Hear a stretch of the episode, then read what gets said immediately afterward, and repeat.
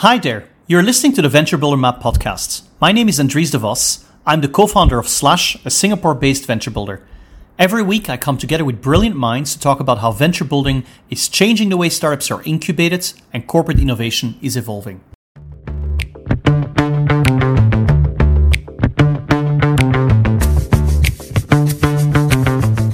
Choose your investors super wisely of course money gets people excited and you know you feel you're liked and, and a genius when people give you money but it's okay to say no to money.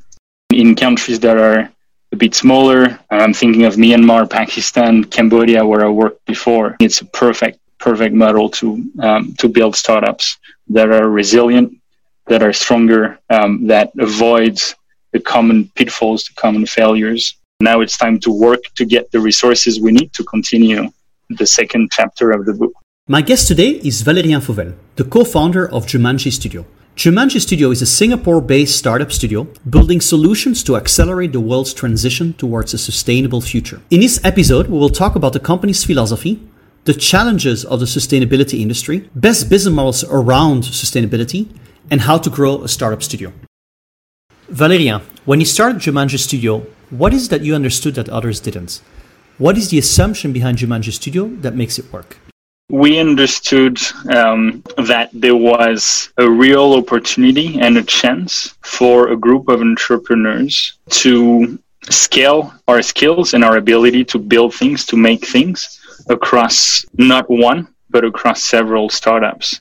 I think if I, if I take my own example, I was at a VC fund before starting Jumanji. And my background is more in uh, finance, fundraising, strategy, uh, reading markets. If I was going to do that in one single startup, I was, uh, I would and I mean that's where I can bring the most value uh, to any company at, at any stage. Uh, but at a startup that starts from nothing, realistically, I would spend what 10 20% of my time on it um, and then i would have to learn a lot of other things. And that's fine. Some entrepreneurs get into entrepreneurship to learn about everything and, and have this experience. Uh, but at the same time if we were going to get in a in a setup where we can spend maybe 70 or 80 percent of our time where we're really good then uh, we'd still have a bit of this learning but we'd be a lot more efficient um, with our time at building, you know, more startups. And when, when you when your objective, like at Jumanji, is you know having as much impact as possible, then it makes sense to start looking at okay, how do we together scale this? So that's um, that's one. The second thing is I think there was a bit of a defense mechanism in creating, setting up ourselves as a studio in the impact space, and in particular in Asia where we started Jumanji, the ecosystem is really weak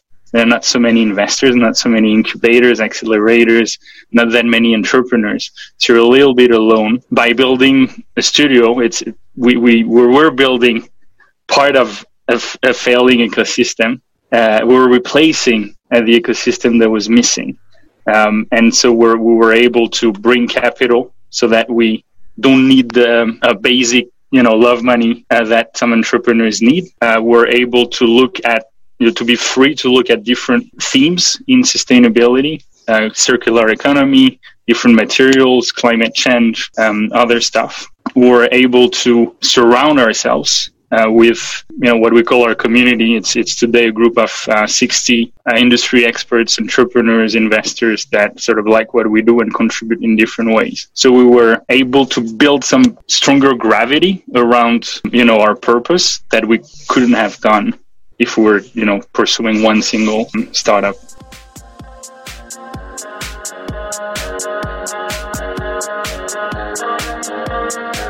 Let's talk about economics. From beginning to end, how much money do you invest to successfully initiate and validate a startup idea until the point that you bring a CEO on board? So the cap we've, we've put it at two hundred thousand dollars. We have money on average to put double that amount, but we're not going to do it until um, you know, there's a very thorough assessment of, of why we're doing it. And the cap materializes in, okay, we want to do it, we can do it, and we ask our investors approval, actually our board's approval. So there's external people to solidify making sure that decision is okay. Before that, we do what we want. And for me, it's a very important step, like to make sure having a cap like this it just ensures that we're not going to put all our resources in one or two startups and, and forget that we're a studio. Or we say it, we're like, okay, finish, game over, we just go with one and that's it. But then, then at least we say, so this way we're honest to the strategy. Then, then how we spend, you know, from, from zero to this, I would say then there's a, so going backwards. So there's the 200, then ideally we raise funds for that startup and we reach financial independence for the startup before we reach this at which point uh, well then the studio doesn't need to invest further in the company uh, and we keep those unallocated resources more tactically as a shareholder? Uh, is there you know crisis that's coming and the, the company needs a bridge? Is there a reason why we would want to defend our ownership a bit more, by a few shares during the round? Uh, this kind of thing. So so this pool of funding, which is we see it that's quite significant. So it's you know twice as much as our cap. Um, is there yeah really for tactical allocations? but uh, but it's going to be needed for sure. For now, the, the most we've invested in one startup is ninety thousand US dollars. We've been super super careful with our funds for for a few reasons. One is we don't have so much. We raised half a bit over half a million dollars the first time around. We um, we know we're in a space where there's not as much funding as as in others. So we're not in deep tech. We don't have so much access to the type of investors and grant funding that goes for R&D, these kind of things. So we've really had to build lean in our in our mindset for um, better or worse. And so we're, we're just yeah we're just very careful. I would say there's a few steps in the in the validation. One is do we like the idea enough, and do we have the first client for this uh, potential company that we incorporate? And in a way incorporating in Singapore, I mean, it costs a few hundred dollars, but it is a huge milestone for, I mean, it means like we're in the mood of opening a bank account, signing a contract with someone that's going to work for the company and be our co-founder, inject money, not from the studio directly, but just, you know, it invest money from the studio in the startup and then run the startup running its own operation. I think we do this up to maybe twenty thousand dollars when you know we're like, okay, we we build a company that we like, we have the first clients, the product, the MVP is okay. We're not shy to pitch this company. In in what we do, twenty thousand dollars is feasible. Uh, because we don't we don't do deep tech or this kind of things. And then there's really a step where we're like, okay, at this point, do we invest more in it? So will we go to the hundred or the two hundred? Yeah, it's it's where it's where we, we have. I mean, for me, it's the high risk time. Okay, do we do we really? Yeah, do we, do we have like? I don't want to say heavily. It's still not a lot of money for startups, but it's it's a lot of money for us, and it's a commitment to uh, of the studio to one company. And each startup in which we've invested more than ten or twenty thousand dollars, there's been this moment where like okay, what do we do? We keep it on a super stealth mode with zero and see what happens. Or we like, okay, now we need more money because we got to pay bills, we got to invest a bit, and and we we're like we make this commitment and we go.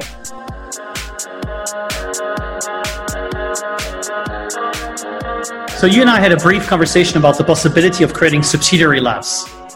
Like yes. how, how do you see that model? Yeah, that's that's really um, um, through scaling our team operationally to be able to do a few things. One, is have a bigger impact on our startups more directly from the studio, scale our team, so and our ability to operate across a few more startups, so maybe five to seven, we can do a few more this way. Labs themselves would be would have some degree of independence, and so would have the potential to become their own startup in a way. And so the same way you build a studio in circular economy, you can build growth team or a growth company.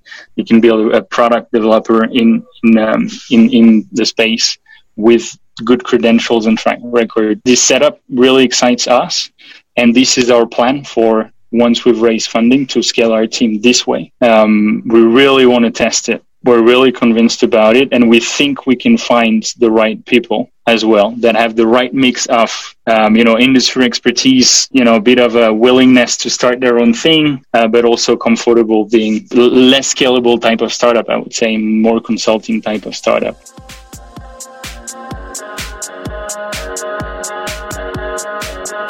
As Jumanji Studio becomes bigger, does it get easier or harder to run for you? Do you feel like you're starting to push the business downhill and you're getting momentum, or is it the opposite? You feel like you you need to push more and more uphill. For me, it's more a valley thing. So now now we're uphill because we're we're six months, eight months after our first fundraising round. Um, so we have a bit less money and we've built more startups. So resources and, and, and needs start being a little tense. Um, so it's, it's really uphill, a little stressful. And all this, you know, we hope will be alleviated when we raise our second round. Downhill thing was, yeah, just after our first round, we're like, okay, now we, we have a house, we have, we're established, we have visibility for 12, 18, maybe 24 months. Uh, if the crisis goes too bad uh, and and we can have fun. So we we um, you know we're, just out of that period of fun where we build three new startups. We have you know we know what we want to do with them. We're super excited about it. And and uh, this thing where okay now it's time to work to get the resources we need to continue the second chapter of the book.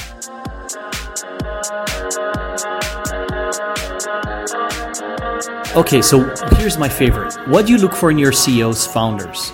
How do you measure it? How do you quantify those traits you're looking for? Do you have any heuristic rules you've come up with so far?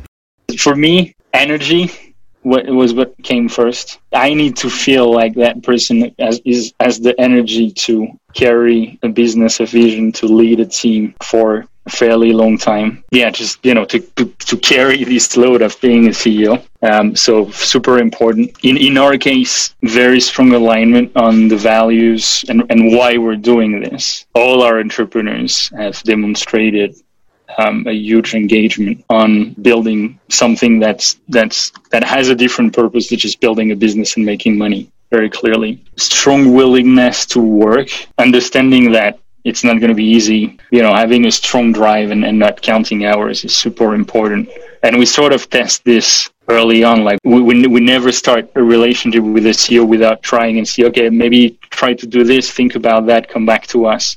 And then we see if they are able to start the machine on their own and, and get back to us and challenge us. And, and then they don't, they have the inner drive, not responding to our um, drive. So we really test this. Obviously, ability to grow. But I would say uh, we can take some risk there. We accept that we're not hiring Steve Jobs all the time. We compensate this with uh, maybe a, larger equity share for us at the beginning so that we can have the munitions to the ammunitions to bring on other people down the road. Um, we don't we don't ask uh, our co-founders to invest in the business, and they in in our case they tend to be first time entrepreneurs, though it's not always true. The, their experience needs to be someone relevant to that business, ideally complementary to the skills we bring in the studio. So, you know, as a, as a good match for the team. Then, how do we assess it? It's really spending as much time as possible throwing them in the pool a little bit, see if they swim, see if they if if, if the chemistry is right. We put a huge emphasis on challenge, like someone challenging us, asking questions, pushing us, we for us is the best sign that uh, we got CEO material for that business. I'm curious, what models of startup studios do you find interesting out there and why?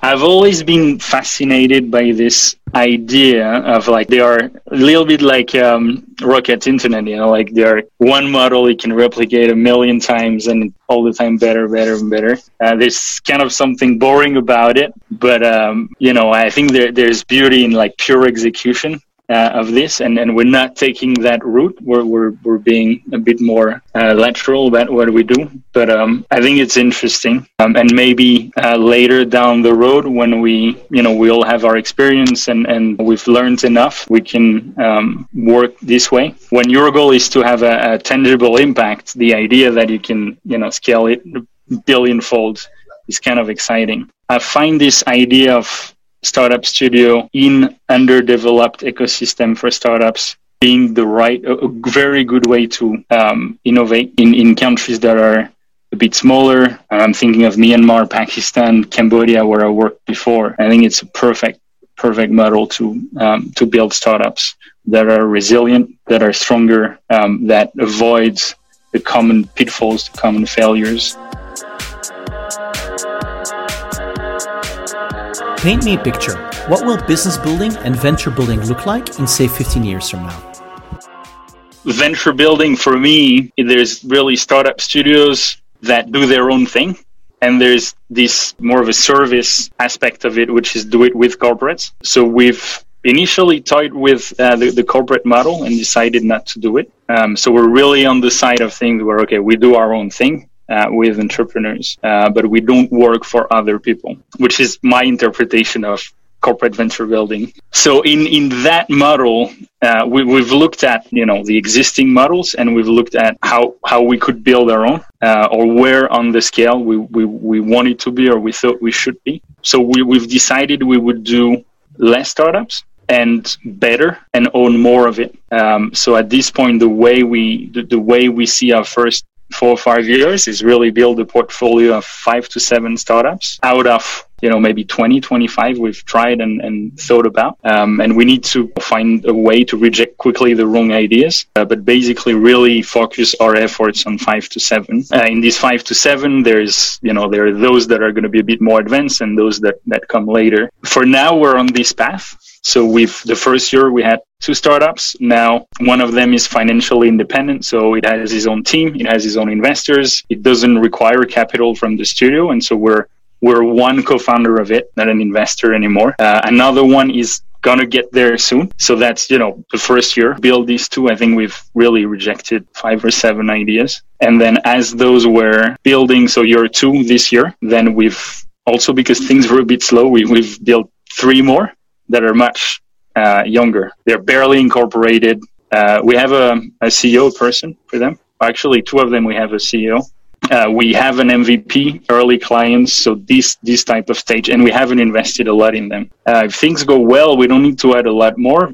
Things are not going to be perfectly worse, so so we'll have room to uh, add uh, a few. But basically, from there, then we have really three choices for me. Today, I can't tell you what it's going to be uh, in the end. I think the ideal vision for us is to, to have four or five successes out of this, get maybe uh, one or two to an exit quickly if we're lucky, recycle this capital and keep doing this forever. For for fun, I, I tell our investors, you know what? I mean, our plan is to exit one company, repay you, exit you, and then we never speak to investors ever again. so let, let's hope it happens. Uh, and that again would be ideal uh, because we, we can both have latitude to build new businesses on a regular basis and have this thrill and of invention and creation and, and building something, but at the same time have time, which I, I really like a lot, like going deep into a business, into a market. In reality, there's two other possible scenarios. One is that, you know, one of those companies become not the unicorn, but, but, uh, the one that really works so well and and then, then we kind of become not a studio anymore. We're just a holding company for shares of that really big valuable company. We, we don't want this, but I think it could happen. Um, and then there's a third scenario which we're, we're not really set up for today, but I think is in the cards because if we look at what we've achieved, I think we've we've proven we can take company from zero to a credible stage. We have a track record of like two plus three times this, and we can do it again. And maybe we'll we'll hit a wall and say, okay, actually, at some stage, we can't add enough value to our startups. And so we should work differently, lower our ownership of them, lower our investment in them, and then reallocate those resources into doing new startups.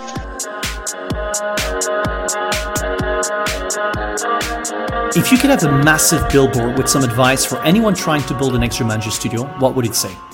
The, the first big decision, I think, if you're in the impact space, is you've got to decide. You've got to decide if you're going to do it with investor money or if you got to do it with grant money. And the kind of impact themes you can address, depending on the type of capital you go raise, uh, is quite different. I mean, I was in the social impact space before, so poverty alleviation. I could not do a studio doing like early stage social enterprises with investor money. I mean, it would be a lie. I would need a lot more time and a lot more funding. The only way to do it is with grants, I believe. I hope it won't be the case one day, but today um, I don't. So, so that's the first big question. Uh, what what kind of impact you want to have and think you want to have? Obviously, grants is super hard. Um, so that would be question number one. I mean, there is some complexity in a studio that you don't have in a startup. Defining the rules of how the the, the startup the studio is going to function is quite important. So it's quite important to to write all this and to treat yeah to treat your governance very seriously. Uh, more uh, almost more as a fund than, than as a as a startup. For me for each startup there's a or for each founding team there's a component of okay i've done this before i'm going to execute. So i'm not in learning mode. I just do better and more of what i've done in the past and i build value from this there's a part of learning like how much out of comfort zone do i go to learn, discover, and build a new kind of value I didn't know existed. It's interesting to decide in what camp you are because yeah, if you if if you only do discovery, it's very dangerous, and there's a chance you lose it all. If you only do execution, you might get bored. Choose your investors super wisely. Of course, money gets people excited and you feel you're liked and, and a genius when people give you money. But the fact is that you work for your shareholders in a way. You don't want to work no one wants to work for hassles. No no one wants to you know deal with especially i mean it's a private equity right? So people are around for real and they can bother for real. Um, so you know it's okay to say no to money. Yeah be prepared to do it uh, or at least seek those investors that you kind of like and, and, and work really on them. Thank you for listening. If you found this discussion valuable and don't want to miss any future episodes, go to Apple Podcasts and Spotify, search for the VB Map podcast, and subscribe.